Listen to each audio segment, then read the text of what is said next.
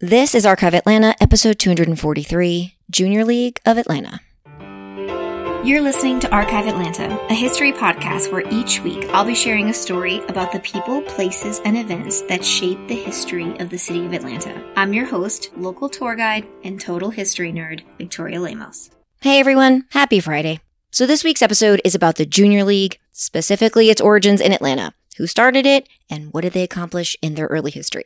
A quick disclaimer before we begin. This is by no means a complete history of the good deeds of the Atlanta Junior League. That feat would be impossible because there is literally 3,000 newspaper mentions in each of their first three decades of existence. Like if you go and you search Junior League, and the 1930s has like 3,500 mentions. Truly, between prominent members, their connections to Atlanta society, and all of their good work, it was overwhelming enough for me to even whittle this down into a brief little history episode. So, what I did attempt to do was cover the very early highlights and then, kind of like by decade, give you a brief overview of what they did and then a little bit of extra time on some really notable achievements. The first junior league was founded in New York City in 1901 by Mary Harriman. Small but fun personal connection for me. I grew up really close to Harriman State Park, which is named after her father and her family. As a 19 year old Barnard College student and a debutante, Mary was inspired by a lecture on the settlement movement, and she organized others to become involved in settlement work. This organization was first called the Junior League for the Promotion of the Settlement Movement. Now, this all ties chronologically with the progressive movement, which I've talked about in many episodes before. Atlanta had at least three debutante clubs. Um, I don't know if they were all related, but they all existed. One member, Isoline Campbell, is credited with starting the Atlanta Junior League. Her father was Richard Campbell, coal company owner, and the family lived in a really beautiful home on Peachtree Street. She was a member of the Debutante Club of Atlanta, and after a visit to New York, she returned inspired by the work of Mary Harriman. In 1915, she molded the Debutante Club here into the first Atlanta branch of the Junior League of America.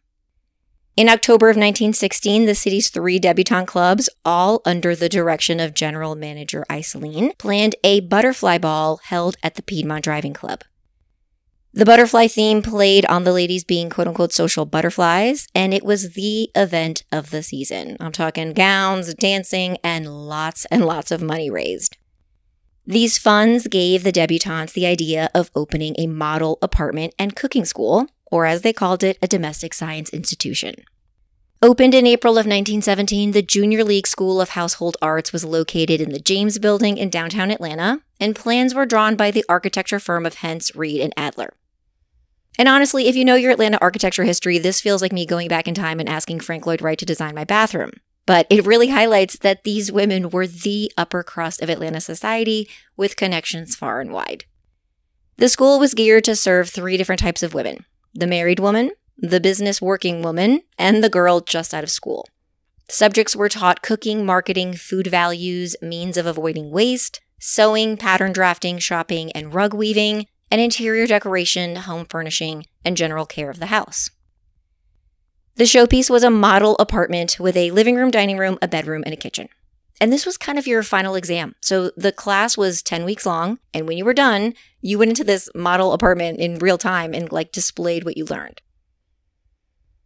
Atlanta's junior league was only two years old when the United States entered into World War I, and its members jumped right into the war effort, volunteering at Camp Gordon, Grady Hospital, the YMCA, and many others. By 1919, their domestic science school space was converted into a war camp kitchen. Isoline Campbell, who had led the Atlanta chapter for two years, went overseas to do YMCA volunteer work, and she married William McKenna in 1921. So he had been stationed at Camp Gordon. He wasn't from here originally, but that marriage meant a move to Boston, and she wouldn't return to Atlanta until decades later. During the 1920s, the Junior League sponsored a free school library. They started their famous Junior League Follies performances. They hosted the National Junior League Conference in Atlanta. They provided milk to malnourished children, and they opened a tea room in two different locations. So I actually have a tea room episode in the works because it's really fascinating women's history. Um, but the one or the kind that the Junior League operated, it was a model where nonprofits would operate these kinds of restaurants and then donate all profits um, after like operating costs to a selected charity.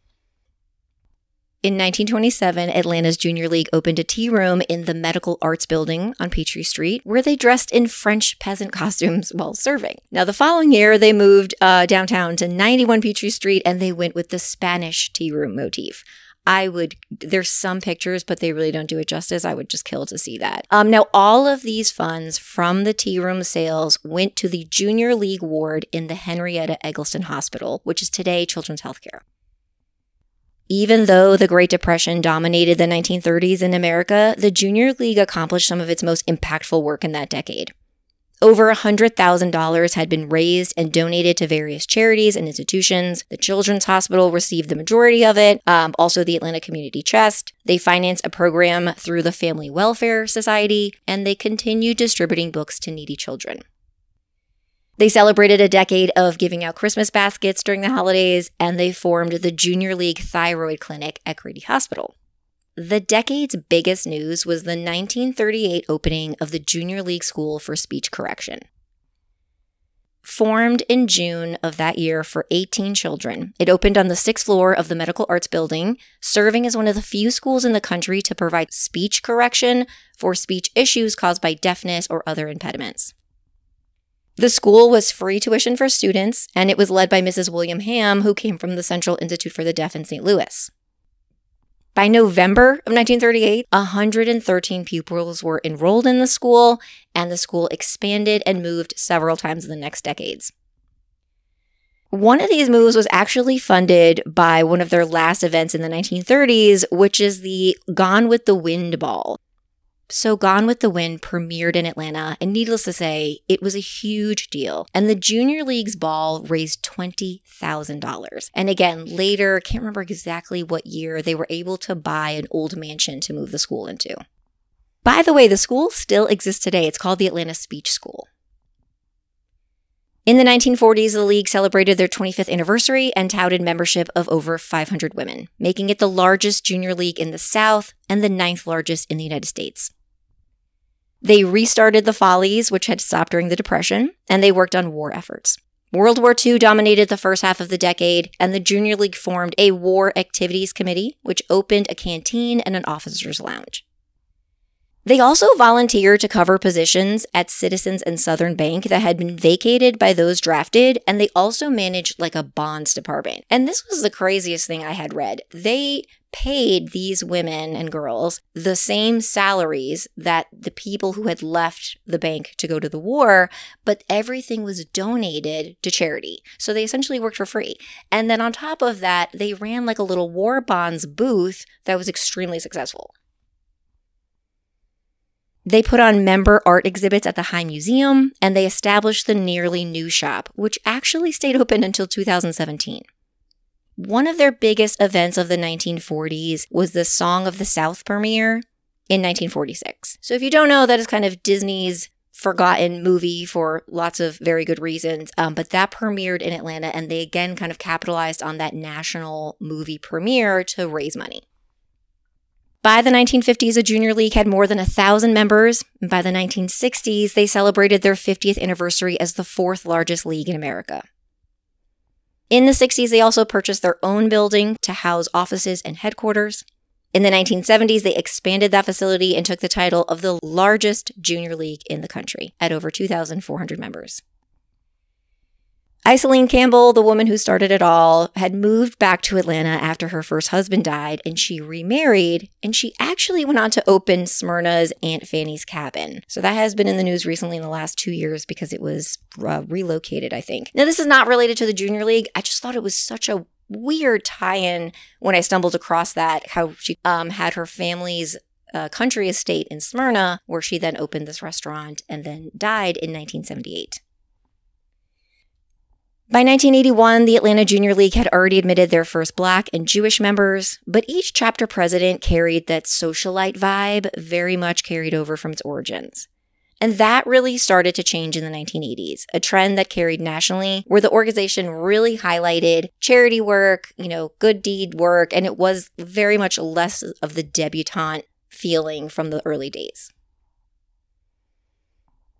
Atlanta's Junior League is still going strong today with about 2,800 diverse members and tons of activities and events and charity work. I went on their website. I couldn't even, I mean, I was reading the newsletter. I couldn't even keep up with all the things that they do. I am not a joiner by nature. I say this all the time. I've never been in a sorority. I don't do clubs. I'm just not a group project person.